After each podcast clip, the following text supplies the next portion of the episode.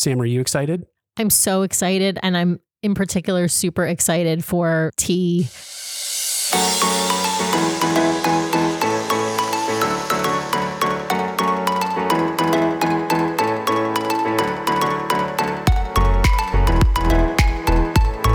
Welcome back, everybody. This week's bonus episode of the DCL Duo podcast, and we're recording on Mother's Day today. So let me start by welcoming the mother of our household, the best spouse that I know, the other half of the DCL Duo, Sam. Happy Mother's Day, Sam.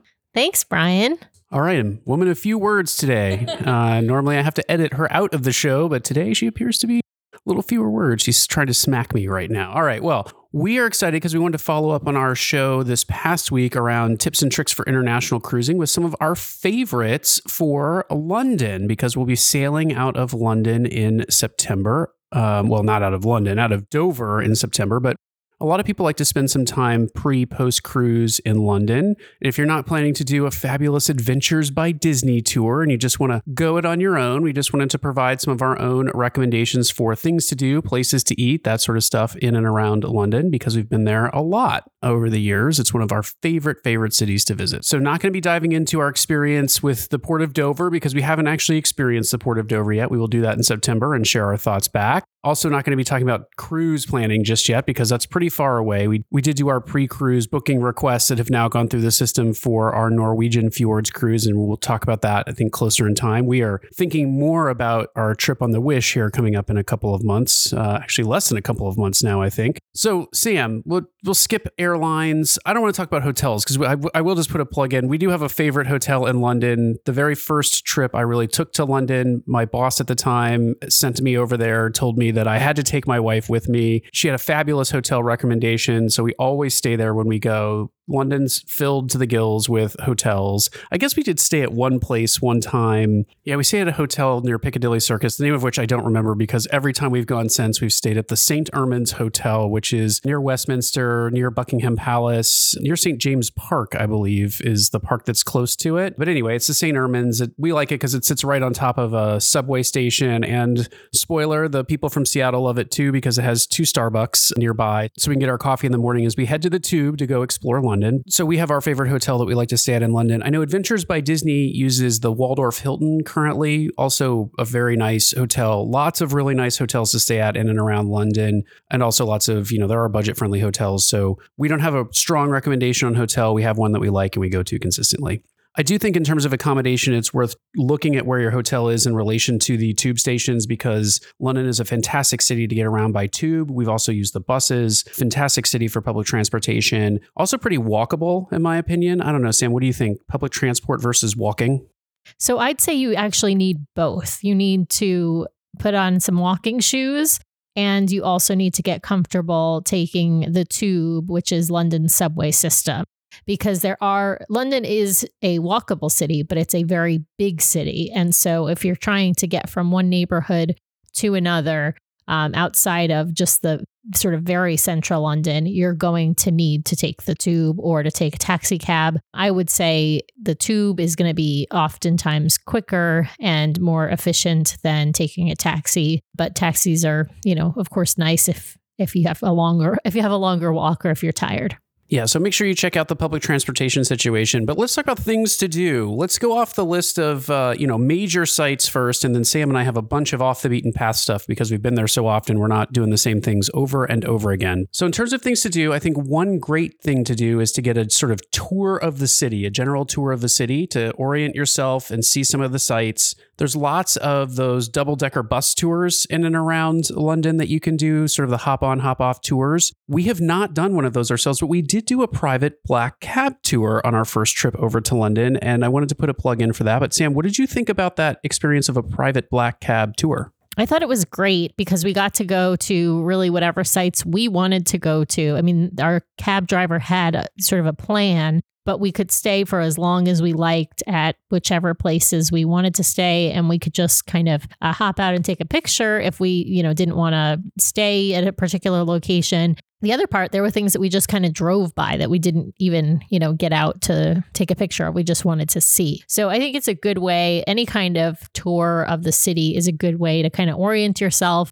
figure out what you want to go back to in particular because there are some things that require you know reservations and things like that. But i thought our black cab tour was great yeah, you know, and I'll say one more thing about transportation in light of that, which is just that uh, the London black cab drivers go through extensive testing. They have to be able to know how to get to basically any address in the city from memory. And so Uber and Lyft, I, I think Lyft, but definitely Uber at least used to operate in London and they don't have that requirement. And so if we are going to catch a cab of some sort in London, we are looking for a black cab because those drivers know where to go, know where to head. And I don't think the price is unreasonable. London does have some taxis for hire that you can call in advance that are not the traditional black cabs that you're allowed to hail from a street. Uh, those drivers are pretty good as well. Just make sure that you know the rate getting into the car before you go. The black cabs run on a meter system, and so um, I think it's a meter system. I don't think it's a zone system, but but the pricing is fairly transparent on the black cabs. Whereas with some of the taxis for hire, it's more of a negotiated rate. They don't have a meter in the cab, so you want to make sure you know how much you're paying before you get in. But honestly, we rarely take the cabs. We we have if it's raining and we want to get from point to point pretty quickly. Yeah, I would say late at night, a taxi or a black cab is a is a great option because the tube, you know, it can get a little dodgy late at night. All right. And we love the Black Cab tour because the guy was super knowledgeable and we got to see tons of stuff. And it was just the two of us. I think they were willing to do up to three or four for that tour. And it was not crazy expensive. So if you're interested in one of those, I'd say either, you know, Google or head over to TripAdvisor. Um, I use TripAdvisor a ton to find off the beaten path kind of tours and private tours. Uh, so I'd say head over there and check uh, check them out. Just search for private Black Cab tour or Black Cab tour, and you'll find a, a ton of folks doing that. So I think that's a great option to get to know the city city. I think another great option to get to know the city is something that I have started doing, which is running tours in cities that I visit. There was a vendor over there. It was called I Love London Running Tours. I looked recently and I'm not sure that her business really survived the pandemic, but there are a couple of other options in London. So if you're a runner uh, and you want to see London, I've done tours along the Thames, just running across the bridges and seeing sites where the, you know, the tour guide usually has a backpack and carries some water and then you stop and while you're hydrating, they give you some history of the sites or some some information of the sites around you. And so just like a great way to like i'd usually do them in the morning get up go do it. Uh, we'd run from one subway station essentially to another and then i'd hop the tube back to our hotel and be done for the day. So that was kind of a fun way to see the city. Lots of walking tours biking tours as well in london if you want to see that kind of stuff all right. Well, once you've gotten your bearings in the city, there are some major highlights that you have to see in London. I, I just don't think you can skip them. One is Buckingham Palace and the changing of the guard. I will say if you're interested in seeing that, you should go online. You should check dates. It doesn't happen every day the same time. It doesn't even happen every day by my memory. You have to go on and make sure that the changing of the guard is happening on the days that you want to go see it. So just go online. You can find a schedule. Walking tours and such will usually dovetail into it. You know, my only tip, Sam, for changing the guard is make sure that you get there a little bit ahead of time and you get up against the gate because we've been there more than once with people holding like iPads up trying to film the changing of the guard. So if you want to not be watching it on TV while you're standing outside of Buckingham Palace, I'd say get there early enough to miss that piece of the crowd. Sam, any tips around seeing changing of the guard? Well, the one tip I would give about the changing of the guard is it's something you definitely want to see while you're in town. Um, another option, though, if you don't get to see the one at Buckingham Palace, is to go see the changing of the guard at the Tower of London. They also do a changing of the guard there. Now it's smaller and there's not as much pomp and circumstance, but it is, you know, they do a, this ceremony and it happens, I think, daily there. So that's a good tip if you don't get to Buckingham Palace. That's a good segue because the Tower of London is another major site uh, that you probably should visit if it's your first time in London, home to the crown jewels and the beefeaters, uh, who will be changing the guard there, I believe, is the beefeaters. I have stumbled across more than once a really interesting tour online, which is kind of an early morning admission tour to the Tower of London, where you can see the the keymaster is probably the wrong word. That's the Ghostbusters kind of infecting my memory, but it's the it's the key bearer and he goes around and unlocks everything and so you can get in early and kind of watch him do that and get some private time on the grounds of the Tower of London. That's a tour that's available. I've seen it online. I think ABD might even offer it uh, as a part of the package because they like to do those early entry things. Tower of London is a museum. You have to buy entry tickets, if I'm recalling correctly. Uh, the Crown Jewels, if I also recall correctly, they kind of at some point put you on a moving walkway, just kind of glide past them. Uh, they don't really, it's not a room where you go in and you get to stand around and, and oogle. You kind of move past them. Uh, lots of history there for little kids, just be prepared. A lot of the history is a bit gory because it was the place where they conducted public executions and it was a prison. And so just a little bit of gore there. Um, it's also kind of on the other side of town a little bit from Buckingham Palace. So there are some tours you can do along the Thames where you might start at the Tower of London or start at Buckingham Palace and then take um, a jet boat or a rib boat, I forget what they call it. Not a rib boat, but a like a jet boat along the Thames and see some sights from point to point. And the Tower of London is one spot where you can pick up those boats to go along the Thames. They also have some boats that just move from point to point along the Thames if you want to go along the river and see sights. The only other tip I'll give around the Tower of London before I see what tips Sam has is I have visited London at different times of year and sometimes they do some special things at the Tower of London. So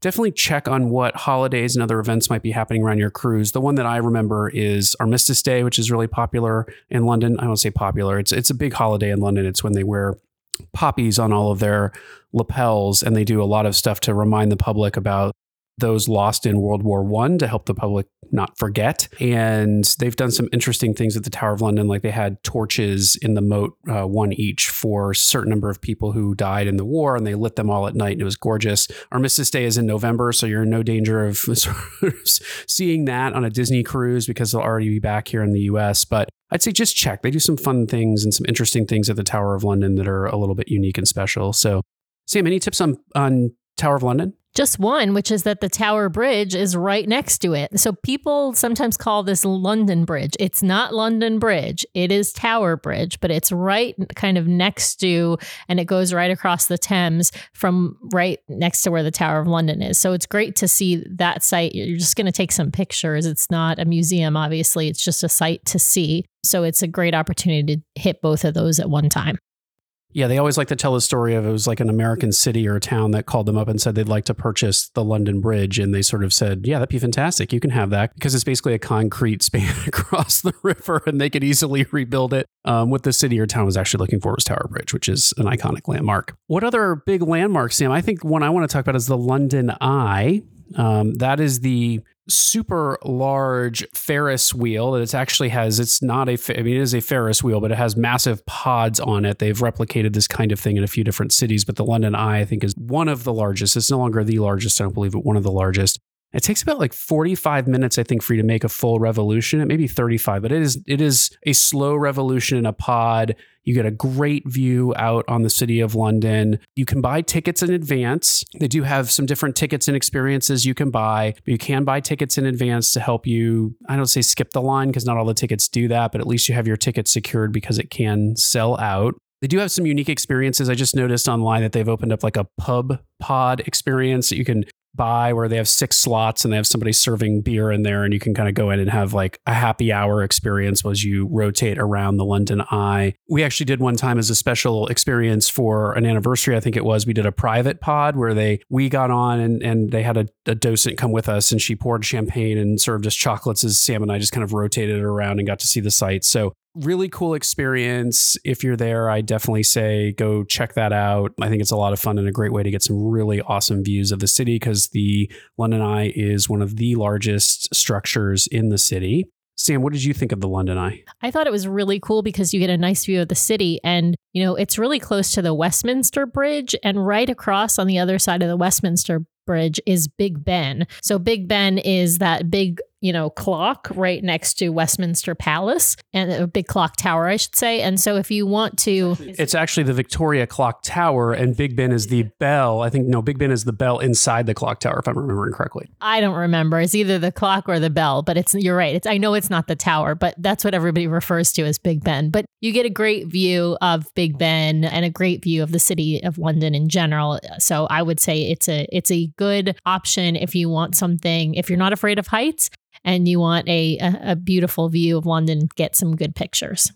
Well, and uh, right after we get done with Big Ben, you know, hey kids, Big Ben Parliament, Parliament and Westminster Abbey are right there because the Victoria Clock Tower is attached to uh, Parliament and Westminster Abbey is right next door to Parliament. I think Westminster Abbey is a historical spot to see. So it's a really interesting thing to go see. But I will actually put a plug in if they are running this tour, because they don't run it all the time. It really depends on whether Parliament is in session or not. They actually run an insider's tour of Parliament, I think it was called, where you actually get to go through some of the Parliament buildings. You get to see the House floor for them, where they were, yeah, House of Lords, House of Commons. You only get to go on the floor of one, but you get to go on the floor of the House of Commons, which if you've ever watched, I think it's C-SPAN, you know, I, I used to see it all the time was Prime Minister's Questions. You get to go on the floor and see that, learn some history about how Parliament operates in the UK. It is a universally great tour. We heard lots of recommendations from people to take it if we could while we were there. Might look into taking it again on our trip. I don't know. It's but it was a really fun tour and I highly, highly recommend it. Sam, any other recommendations around Westminster Abbey and Houses of Parliament? Just that I would second your recommendation for checking out the Houses of Parliament. I thought that was a great tour. Yeah, and you can walk pretty easily from Parliament and Westminster Abbey over to Buckingham Palace through some of the nice parks in the city. So, you know, it, it is London is very walkable. If it is not raining outside, it is it is really great. So, also close by to Westminster Abbey and the Houses of Parliament is, of course, number 10 Downing Street, which is where the Prime Minister lives. Now, you can't like walk right up to the house post 9 11. They put a gate across the street, but can get a pretty good view and you can kind of see the iconic blue door on the front of the home. Lots of government buildings in and around that area. Also, lots of pomp and circumstance for the royal family. The royal stables are at one end near Westminster Abbey and Parliament. And then you kind of walk up this tree lined street to get to Buckingham Palace. So there's lots of sights to see see in London. Again, a good reason to do kind of a tour to ground you in what is around you so you can figure out where you want to head. All right. So there are lots of museums in and around London. I'm going to be perfectly honest. I have not visited the British Museum, but Sam has. So Sam's going to talk a little bit about her experience with the British Museum. So let me hand it over to Sam to talk about the British Museum for a second. Okay. So if you want to see where all the Egyptian artifacts and all the Greek artifacts are, and basically where most of the Parthenon is, then you want to go to the British Museum. It is one of those places where obviously the Brits, they pretty much colonized like everywhere in the entire world. And so a lot of really uh, important artifacts from other countries like I said, Greece and Egypt being two ancient civilizations, that's where you want to go. Uh, one museum I haven't visited, but I've heard a lot of good things about from a friend is the Victoria and Albert Museum. They have a lot of collection of things. And I'm recalling her mentioning that they have collections of like, if you want to see all of the royal snuff boxes, they have the i think it's the victoria and albert museum but look there are tons of museums in and around london. We have not spent a lot of time looking at those simply because we're not a big museum family. We don't like to wander through museums. We prefer to wander on tours where we're seeing something historical but not just like staring at it in a museum setting. One museum we did go to though that we really liked also near westminster abbey and parliament was the churchill war rooms. That was a really neat experience. So basically churchill had a bunch of rooms rooms that he occupied and or had built underneath London, underneath the, the war ministry buildings and some other buildings where he ran World War II, and they were buried down there in order to protect them from the bombing of London the repeated bombing of London, and they've been preserved. And so you can wander through and see these spaces where Churchill was running World War II. And it was a, I thought, a really cool museum. I don't know what you thought, Sam. Yeah, it was a really, uh, a really cool sight to see and you would hear how he was communicating with you know the other the allies in Europe and how he was communicating with the president back in the in the states it was yeah I thought it was a great great museum so that that pretty much hits some of the highlights. I mean, there's a lot of other highlights. We're going to talk about Piccadilly Circus here in a second, but more from the standpoint of a place to go see. And then there's lots of shopping between Piccadilly Circus and uh, another end of London you know Trafalgar Square, also very historic. St. Paul's Cathedral, which is also something to see. As you're walking around London, they have plaques everywhere for historic buildings, places where famous authors, politicians, scientists, all these sorts of folks live. So one thing I recommend is just spend some time walking around London. Old London as well, central London, where the finance district is, is in and of itself historic because a lot of it has sort of been preserved. There's new buildings that have gone up, but this is the part of London, the actual city of London itself, that is marked off from the larger area of London. So the London mayor, who you might hear about in elections, is responsible for the city of London itself. Uh, and that's also a really interesting area just walk around. And we'll talk about that for a second, I guess, in some of these now. Let's switch gears to off the beaten path tours. So Sam and I, you know, having seen a lot of the major sites, uh, you know, every time we go, I think we revisit kind of a major thing or a major site. But we love to do off the beaten stuff once we've gotten to know a city a little bit. And so one of the things that we did is so we fly over from the West Coast and we want to hit the ground running and stay up all day once we arrive. Hopefully, we've gotten a little bit of sleep on the plane, but we like to get adjusted quickly. So, one thing I love to do is book tours at night in order to kind of keep us up a little bit and then you know get us set up for success on going to bed that night and, and waking up at a normal time and so nothing speaks london at night like a jack the ripper tour and so we have done a jack the ripper tour we're probably going to do another one here when we fly over in September. There was a tour group that's really popular. If you look for Jack the Ripper tour online, there's a group that does it's like Jack the Ripper tour with Ripper Vision is what they call it. And what that really means is you kind of wander around the streets of the old city of London, pretty near Brick Lane, uh, essentially. The neighborhood is called Whitechurch, I believe. Whitechapel. Whitechapel. Yeah, it's near. It's in Whitechapel, which which is near Brick Lane as well. Which is uh, we'll talk about food here in a minute, but Brick Lane's really famous for its Indian restaurants along Brick Lane. Uh, but you you tour through Whitechapel to the sites where they found bodies. You hear the mythology around who Jack the Ripper might have been because they still have not figured that out to this day. And the Ripper Vision aspect of it is they have a little pocket Pico projector, I think they call it, where they still stop and they'll project up onto the wall images, videos, and things like that, so you can kind of get a sense of what London would have looked like at the time and more information, that sort of thing. So universally, I think that company is really you know one of the better ones to do. But we're going to try out a different company this time just because of how the timing works. And I think they do a little bit more than just Jack the Ripper. Sam, what did you think about the Jack the Ripper tour? And maybe you can comment on would you take kids on it and what age would you want them to be before you did? Okay, so I probably would say, well, I really liked the Jack the Ripper tour, and I would probably say yes to taking kids on it, but not young kids. I would say probably 10 or older. I wouldn't go for, I wouldn't take Nathan right now, but I would probably take him in a couple of years. I don't know. It gets pretty gory. I'd be a little worried. Like it, they they do provide some detail around what Jack the Ripper was doing to these people. So I'd say be careful do your research, make sure that uh, you're comfortable with taking your kiddos on that. And I do agree, age will be a age will be a factor there. Also, off the beaten path is of course Harry Potter, and so I'm going to let Sam talk all about the Harry Potter tour that we did, and perhaps a little bit about the Harry Potter tour we're going to be doing.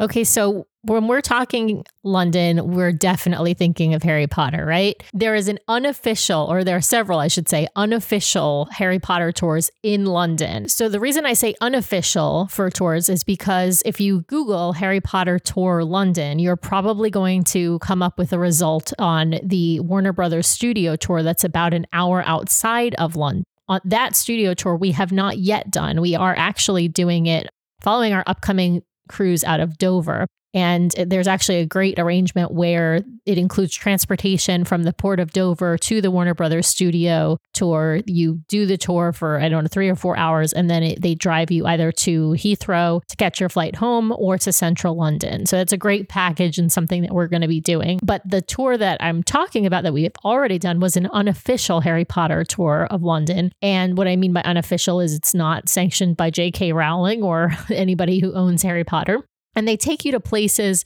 around London that inspired J.K. Rowling. So they take you to Borough Market, and I think there was another market as well that sort of inspired some of the things that are in the books and in the movies. Uh, some of the markets. You get to go to King's Cross Station, where there is actually a mock up of a platform nine and three quarters with a trolley like Harry Potter is pushing so you can take your picture there. They take you to a street that inspired J.K. Rowling in creating Diagon Alley. So there's a bunch of sites that were part of the inspiration for the city of London as you see it in Harry Potter. And it's just really fun. And, and the tour guide that we had was fantastic and even gave us sort of a test to figure out what house we would be a part of. Uh, spoiler alert: Brian and I were both Gryffindors. I will say, take this with a grain of salt. They don't know for sure that th- whatever we're looking at actually inspired J.K. Rowling, but you know, it, it's still a fun tour nonetheless. It was fun to get to parts of the city you would probably never see. I think we discovered an interesting bookstore by doing the tour that we went back to later just to wander through the bookstore. So they're not going to take you to like big central places. Borough Market is a big central place, although I don't know that a lot of people know about it or go there necessarily their first time in London. So, kind of a fun spot to go. Also, off the beaten path for us has been visiting some of London's markets. So, there's, I think, four major markets that when they talk about markets, there's Borough Market, which is really kind of known for its food. There's the Portobello Road Market, which is in Notting Hill, which is, I would say, more of um, oddities and curios from, you know, almost like a 60s, 70s kind of standpoint. Yeah, you can get antiques and stuff there. It's definitely like, I would say it's like quite thrift shop like. Yeah, we have a favorite shop over there actually called Stumper and Fielding that carries some just like coats. It's Sam got a raincoat there, like a traditional trench coat from London. There, we we love that store. It's small and has a lot of I'd say more traditional London tweed and things like that. So it's a fun place to go look at. Even the stores that are just off the market, because what happens is the market stalls are in the street, and then there are stores behind them that you can still visit. There's also the Brick Lane Market, which we'll talk about Brick Lane again for food. Uh, but there's the Brick Lane Market, which again is also if if you're familiar with the term flea market, it's kind of like that. It's people selling their wares in stalls. So you know, interesting market to go see, a fun market to see. And then there's two other markets that Sam wants to talk about. Yeah. So the two other famous markets I would say are Camden Market and Old Spitalfields Market. And these two are, I would say, unique clothing, jewelry, kind of funky stuff. You might find some vintage stuff, but you might also find some contemporary stuff. Uh, you might also find some crafts as well, particularly at the Old Spitalfields Market. All right, we're taking a quick pause here and excited to welcome a new show sponsor to our show who's going to be sponsoring our bonus episodes, at least for the next couple of months, and that is Blisslets. And so if you've not heard of Blisslets before, First, you're probably going to be seeing them on board the Disney ships here pretty soon and being sold in the Disney stores. They are a fabulous alternative to Sea-Bands. So, Sam got a chance to check them out on our last cruise. They were kind enough to send her a couple of pairs to try out. Sam suffers from some seasickness and motion sickness at times and has used Sea-Bands in the past to try and alleviate that. And so, she decided to give these Blisslets a try. The two things Sam loved most about her Blisslets were one, they're a much more stylish alternative to the traditional Sea-Bands, but two, they also were better constructed. Uh, she said that she felt like they would hold up a lot better to the wear and tear on board than uh, the Sea-Bands would. So she really liked them. They had a lot of great styles, even have some in leather. Uh, and so, really, really nice product that she enjoyed. And she can't wait to try them out again on our cruise coming up here soon. So, if you are a traditional Sea-Bands user, but you're looking for something that's just maybe a little bit nicer to wear on board the ship, then head over to blisslets.com and check them out. We highly recommend them. And Sam has really enjoyed the product so far. So, head over there, check them out. And thanks to Blisslets for sponsoring this bonus show. Yeah, so the markets are a lot of fun. I, I, can't put in enough of a plug for the Borough Market because it's got a lot of really cool food stalls and some traditional London street food. I'm trying to remember the name of some of it, but you know they'll have like the meat pies, the pasties. Yeah, they'll have the the sausage that's cooked into a roll, basically. But lots of traditional London street food, and then also just lots of just good street food over there. So if you're looking for something to go taste some of the flavors of you know more traditional London, I think that that's kind of a fun spot to just go wander around and get some food. So for some more traditional shopping in London, if you head toward Piccadilly Circus, one, you'll find lots of the budget end curio stores that are selling the t-shirts and the model London bridges and you know stuff like that or sorry, Tower bridges. models of the Victoria Tower and Big Ben, uh, all that kind of stuff. That, that's Piccadilly Circus. They got tons of that stuff, but if you walk up Regent Street from Piccadilly Circus, you're going to find a lot of just interesting stores and shops and just two things to plug here. One is London has a lot of shopping what they call arcades, and so you will look to your right through an arch on the street, down the long arch, and there will be lots of little stores on the left and right hand sides as you walk down this kind of long arched hallway, I'll call it. So they'll say arcade on the outside. If you make a right in there and walk down the hall, there's lots of stores and shops that are going to be selling, you know, shoes, perfumes, all kinds of stuff like that. Just interesting to wander through those arcades on occasion because you're never sure what you might find. London is also a city of department stores, and there are some big ones. Uh, the one that most people have heard of is Harrods of London, which is actually a department store. It's a very ornate department store. They carry a lot of high end stuff. Harrods is not actually, I don't believe, squarely off of Regent Street, or it's much further along, but Harrods is a really famous department store. And so if you want to head over and and just see the crazy world of a, of a high end London department store, Harrods is where you should go. And I mean, they've got Bugattis and Lamborghinis parked out front. So, like, this is the high end area. It's a fun place to kind of wander through as a tourist. Uh, the other one you may have heard of is Selfridges. That's right. If you ever watched Mr. Selfridge, Selfridges still exists. I think it is off of Regent Street, as I recall. Also, a big department store, probably more typical of what a high end department store here in the United States would look like in terms of the departments and things that they have. Sam's looking at me because she wants to say something, and I know what she's going to talk about. You're going to talk about food halls, I think. That's exactly right. The difference I'd say about department stores in London versus in the United States is the ones in London seem to have an entire hall uh, on the bottom floor that is all food stalls. And we're talking like fresh foods, like pastries and cookies and sandwiches and just all kinds of goodies. So you can eat your way through a department store before you even get to any of the clothes shopping. Yeah, and those food halls, depending on how the high end the department store is, will carry different kinds of things. So, like Harrods is going to have displays of caviar, like massive amounts of caviar, or a cold case full of a mound of caviar that you can have them, I guess, scoop up and put into some sort of tub or container for you to take home. Selfridges had a Krispy Kreme donut, I believe, inside, but they were doing like one of the most expensive, like they had like a gold leaf donut that you could buy, something like that. So, anyway, I would just say wandering out of stores are really great. But let's hit our favorite department store of all in London, which is Fortnum and Mason. And it's it's a very different style of department store because there's not really any clothing in this department store. There there there are very small there's a very there are very small areas that have clothing. They do have shoes and, and some other things, but it more has like household stuff. But it's really famous for its tea and tea sets. They actually make all of the teas for the royal family and for all the royal celebrations as well as all of the the dishware. So if you want like to look at fine china, you want to go to Fortnum and Mason and if you also want all kinds of like, I would say like hard candies and things like that, that London is famous for, they also have that in the tea area. And delicious jellies and jams. Fortnum and Mason is known for having some really great jams and jellies and preserves that you can bring home there. I think they're a great, great, great souvenir to bring home. So lemon curd, strawberry champagne. I mean, any fruit you can think of, they have jellied or preserved, and you can buy there, and it's it's all great. And the reason they do this, Sam mentioned they hold the royal warrant for tea. So if you hear that terminology, a royal warrant is basically the stamp of approval from the royal family to be their purveyor uh, for certain goods and services to the royal family, which, of which Fortnum and Mason is for tea. Fortnum and Mason has a fabulous diamond jubilee tea room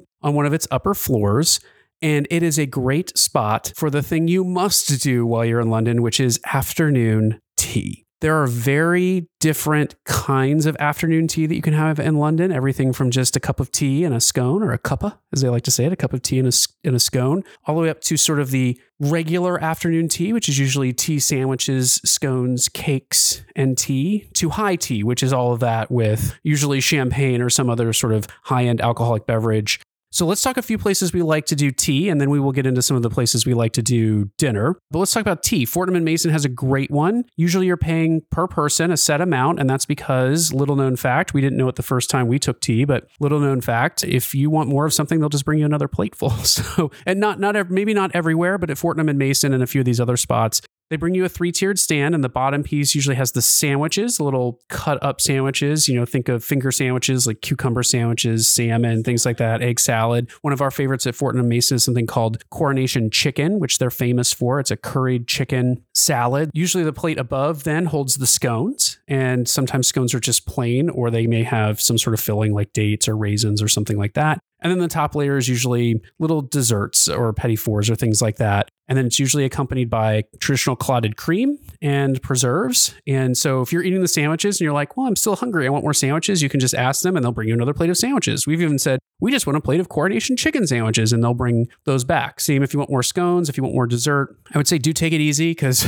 these things can fill up pretty quickly. You can also get a really great uh, tea. They usually have a big tea selection at Fortnum and Mason. Uh, so and Mason is one of our favorite spots to get tea. We've already reserved two teas there for our upcoming trip. Yeah, I wanted to give a pro tip, and this is actually for all tea service, which is that a lot of places where you can get high tea, you can book it for around lunchtime. So some tea places will only do their high tea service from like 2:30 to 4:30, but others will have it available as early as 11 a.m. Oftentimes on the weekends, it's available earlier than during the week. And during the week, it's more likely to only be available later in the afternoon. But I highly recommend skip lunch and have tea instead because it is a not just a lunch but a really filling meal. So I don't see a reason to get lunch in London if we're going to have tea because we've got to have dinner later on. Yeah, tea's a great. So like our first day in London, we'll usually schedule a tea for around lunchtime because uh, it's just a great activity to sit and relax and enjoy tea. Another pro tip that I would have is if you're looking at some of these places, go online and see if they take reservations. In general, a lot of restaurants in and around London and in Europe, in our experience, take reservations.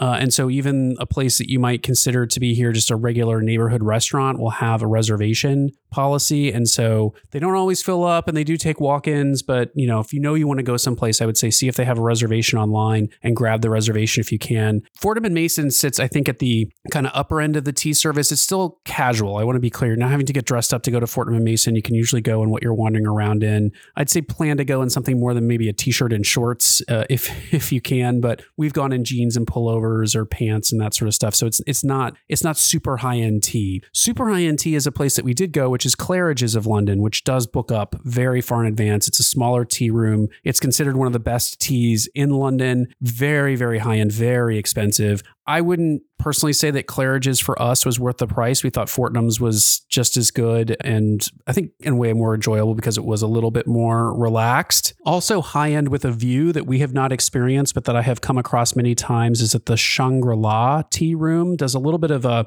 alternative tea. And there's lots of these spots around London that have taken kind of the traditional tea time and made it alternative. So in the Shard, which is a very tall building on the opposite side of the Thames from Westminster up the river, basically, has a really great views of London, much like the London Eye. And there are two restaurants in there. They both do tea service. They are much higher end. One of them is kind of more alternative and I think has more of kind of like a, an Asian flair to the tea. So you can look there. I think it, I think that's the Shangri-La tea room. It gets really good ratings, but it is expensive. You are going to want to make reservations in advance. There are lots of little shops in and around London where we've taken tea, where reservation may still be advisable. One of them that I thought was really kind of fun was on our first trip, we went to a place called Soho Secret Tea Room. I can't vouch for whether or not it survived the pandemic or it's still there, but it was on the second floor above a pub, basically. And they call it the secret tea room because when you walk in, you have to go to the pub bar and tell them that you're there for tea. And then they lift up the plank of wood covering the, you know, crossing the bar and let you walk up a staircase behind the bar to get to the tea room. That place was interesting because it was like when they set the tea down, it was like full sandwiches, huge pieces of cake. That might be the other pro tip is it like Fortnum's, they'll always give you cake at the end, but you can take it to go, which we usually do. But this place had just massive stuff. Now, that place I would say was not a, hey, can I have more of this kind of place? It was a set amount and then they were giving you what they were giving you. But it was a lot of fun. It was an alternative spot to grab tea. All of the famous boutique hotels like the Savoy, like Claridge's, the I think it's the Lanesborough. There's a ton of them that have really nice uh, tea services they're they're going to tend to be the higher end. A lot of the tea service they'll offer you a glass of champagne with it. That's obviously an upcharge, but it's it's very very common. Those ones tend to be, as Brian said, a little bit fancier than the tea service at Fortnum and Mason. That it's still all of them. They really say smart casual, but I'd say uh, on the slight high end of smart casual. I mean, the other one that's famous is the Ritz in London. We'll definitely have a have an afternoon tea. There are you can go online and look for like top ten London teas. Several of the ones we've mentioned will be on there. But let's shift gears and let's talk about spots for dinner. Let's go high end to affordable, I suppose, or maybe let's go affordable to high end this time.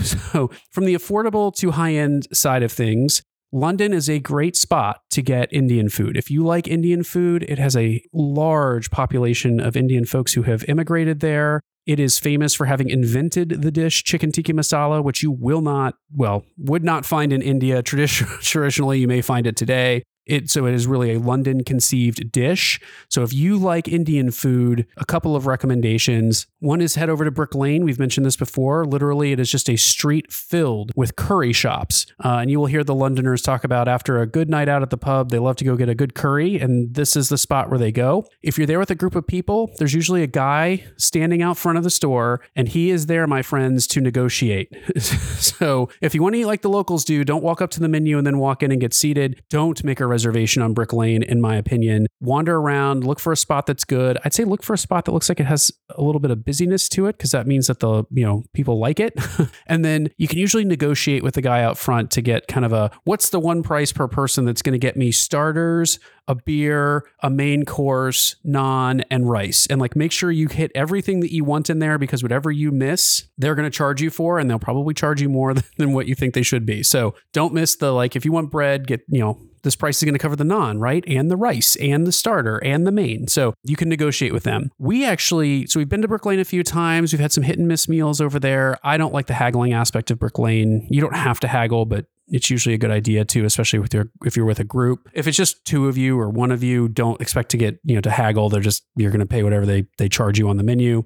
But one place that we love to go is called the Punjab, and I found the Punjab because it is actually a favorite of Prince Charles. It is a long established uh, Indian food restaurant. It is actually across the street from the theater that was running Harry Potter. I don't know if it's still running there. They have a fabulous chicken tikka masala, butter chicken, that kind of stuff. Very affordable, always busy. I do make reservations there because I want to know that we can get in and not have to wait for an hour outside. But we've had a lot of fabulous meals there. It's it's really great. So we love that restaurant if you're an Indian food lover, I guess moving up to a little slightly higher end Indian, we've heard a lot of good things about Dishoom, which has several locations in and around London. People rave about it. It will be a reservation kind of spot. And like I said, they have several locations. So you're going to want to go online and figure out which location you want to get a reservation at. They're all themed a little bit differently. Um, it's not as traditional Indian food as you might expect to find at a place like the Punjab or over on Brick Lane, but it's it's supposed to be really, really, really good. We have not tried ourselves because we keep going back to the, the Punjab. But maybe this time we'll we'll make our way in there. Yeah, the next tip I want to give you for cheap eats is Chinatown. Now, Brian and I have not done a ton uh, together in Chinatown in London, but my mom and I did a ton of visiting Chinatown when we were there uh, many years ago. And if you're not a big Indian food person, the other, I would say, the other cuisine that is really good and cheap in London, uh, and you can find a ton of different restaurants is Chinese food. All right, so we've gone with the ethnic foods first. I thought for sure Sam was going to hit right home into pubs. If you're looking for affordable food, there's no place better than the local pub, and there will be local pubs all over the place. Now, pubs are going to serve pub style fare, which can sometimes be things like pasties or meat pies, fish and chips, that kind of stuff. You know, if you haven't had fish and chips in the UK before, it can be a little bit different than the fish and chips you're used to here in the US. It is battered fish and chips, usually much bigger pieces of fish, usually accompanied by something called mushy peas, which is what it sounds like mushed up peas. And chips are, just to clarify, are not potato chips, they are french fries. That's what they call them in the UK is chips. So fish and chips is a very traditional pub meal. Usually pub fare is very affordable if you're looking for, you know, a quick meal, a quick bite on the cheap. Pubs are a great place to go, get a beer, grab a meal. You can also wander outside with your drink if it's warm out and you want to stand around, you know, near the pub. I'm not saying wander around the streets with your beer. Lots of people will stand outside and drink their beer, and pubs have little spots where you can can do that. As I mentioned, the Punjab, for instance, I think there's a pub near the Punjab where you can just kind of stand outside and drink your beer while you're waiting for your table to get called. Speaking of fish and chips, there's lots of like fish and chip shops over in London that just sell fish and chips. So if you're interested in gra- grabbing fish and chips, I'd say go online, just search for a spot that has some decent recommendations and head there. Eating at a few ourselves. They all tend to be pretty good. Um, there's some that are like chain restaurants almost, you know, like the equivalent of like Chick fil A here would be this, you know, fish and chips place over there. Fish and chips is a great thing to grab in London. All right, speaking of pubs, I wanted to put in a plug for a particular pub that we like to visit. It is really far off the beaten path in London. So you've got to take the tube to like an above ground train and then you got to walk a little bit to get there. And it is in just a neighborhood of London, uh, but it sits right on the Thames. It's called the Mayflower Pub. And it is called the Mayflower Pub because I believe it's the spot that the Mayflower left from before it went to the United States. And so there's something associated with the Mayflower. You have to go online and look it up. I think I've got the story right there. Yep, it was moored there. So great spot to go. It is a locals kind of pub. They run trivia night, so you got to be careful if you want to go there like a Tuesday. It'll be filled with people doing trivia. They have a little upstairs restaurant that serves some really fun food. Uh, and I got to put in a plug as we're talking about these pubs and other spots is that on Sunday evenings, Sunday roast is a really popular meal in London. And there are lots of pubs and other kinds of spots like that that do Sunday, traditional Sunday roast. It's usually roast beef, roast lamb. They'll have a chicken, uh, that sort of thing. And then it's usually accompanied by what's the name of the bread? Yorkshire pudding. It will come with a Yorkshire pudding, which is like a, call it like a bread muffin type thing. It's the shape of a muffin, but it's more of a bread, and then usually vegetables like potatoes, carrots, that sort of thing. let's ladder up, Sam. We've talked about kind of the uh, the affordable end of the spectrum in London. Let's move into the I don't know if we have a middle. I'm just to be perfectly honest. I don't know that we have a middle band, but but we're to head up to finer dining in London or the nicer dining in London. I'll start at the lower end of that, which is social eating house. Uh, social eating house is actually there's a couple. It's not they're not all called social eating house, but the chef who opened social eating house has a couple couple different spots in London, uh, and I thought that was just a fun meal. You want to talk about social eating house, Sam? Yeah. So this is typically your multi-course dinner meal. So you're talking appetizer, main, and probably dessert dessert. You might even do a fixed price meal if you want to do like a chef's menu at one at one of these locations. I would say they're probably not um, family friendly restaurants. They're probably more adult restaurants, but they're not the you know super fancy. Meaning you can be completely dressed casual for uh, these restaurants, but really really tasty food kind of what you would see in any major city in the United States, um, sort of a higher end restaurant. Yeah. And then the two really kind of higher end restaurants that we've eaten at in London, we always like to go out to one really nice meal when we're visiting London. The first one I'll talk about is called Sketch and it's literally spelled S K E T C H. If you go online, their website is very artistic because Sketch is themed around being very artsy. And so the dining rooms are very artistic, colorful. It was a very interesting meal, lots of elements of presentation with like smoke and cold and things like that. So it is very fine dining. I would say it is like, you know, eating at a Remy. Sketch was a fun spot. They have three different rooms. They do a tea they have a tea room specifically where they'll do a tea. So if you're interested in checking out Sketch just for tea, they do that. And they have a library room and they have one other room. Uh, and they do have different menus as between the two. One of them has a chef's tasting menu, and I think the other one does something more a la carte. But it's a it's really good food and it's a lot of fun to see uh, and experience. So I liked Sketch. At the highest end, uh, however, is over at the Mandarin Oriental. A chef by the name of Heston Blumenthal has one of his three Michelin starred restaurants, and it is called Dinner. Dinner by Heston Blumenthal. We have eaten there several times. What's interesting is I would say that it's the food quality is on par with Remy, but the dining room and atmosphere of the restaurant are much more relaxed. And so uh, I would say for Sketch, we felt like we wanted to be dressed up, coat and tie, whereas for Dinner by Heston Blumenthal, the Mandarin Oriental crowd tended to be a little bit more of the high end casual. So you you not be out of place in like designer jeans and a sweater or something like that in Dinner by Heston Blumenthal. Service is outstanding. It's one of our favorite spots. I think we've been there twice now, and I actually have a call in to get us a reservation on our next trip. The concept behind the restaurant is that he was taking more traditional English fare and making it high end. And so, like, one of its famous dishes is called meat fruit. Uh, and they bring out something that looks I mean, exactly like a mandarin orange. If you did not know it was a mandarin orange, you'd be sorely surprised as it squished in your hand and out came beef pate. So you cut into it and it's beef pate encased in this orange gelatin with an orange flavor. It even has a little leaf coming up off of the orange so that, you know, it looks like an orange and there's some toasted bread. It's presentation really interesting. The food is always really good. At the end of dinner, they usually come by with an ice cream cart where they are making ice cream with liquid nitrogen right at your table. So we love it. As in most of Europe, there's no tipping in London. So it always feels more reasonable to me, like the pricing in London for some reason, even though the exchange rate is crazy, than having fine dining here in the US. I, I don't know. I always feel like I'm leaving with a bill that's less than what I might have paid at a comparable restaurant here in the US. So love that restaurant. It's a great one if you're into fine dining. There's lots, I just want to be clear, there's lots of great places to eat at London. We haven't even scratched the surface in terms of London is a major metropolitan city if you're interested in finding a great spot to eat, highly encourage just going out, searching online, asking your cruise group. There's lists online of top 10 new places that have opened in London. I guess one other category of restaurant I wanted to hit real quickly is that London has become somewhat famous for the speakeasy movement again, craft cocktails and that sort of thing that cropped up here in the US. We actually went to one called Nightjar while we were over there one time. And it was like literally there was a door on the street with a bouncer and it had a little symbol on it, no address, no name or anything. And you walked up and you gave them like the password for the day and they would call down to make sure your reservation was valid. And then you would walk basically into the basement and you get a table for 90 minutes. It was yours and you could have your drinks. And then they were kicking you out for the next group of people. So again, you can go online and search for speakeasies. There's like top 10 lists, top 20 lists out there. So this is a real thing in London, these speakeasies. So another good thing to go experience if you want kind of that after dinner drink or something kind of fun and interesting to do. So, Sam, what have I missed?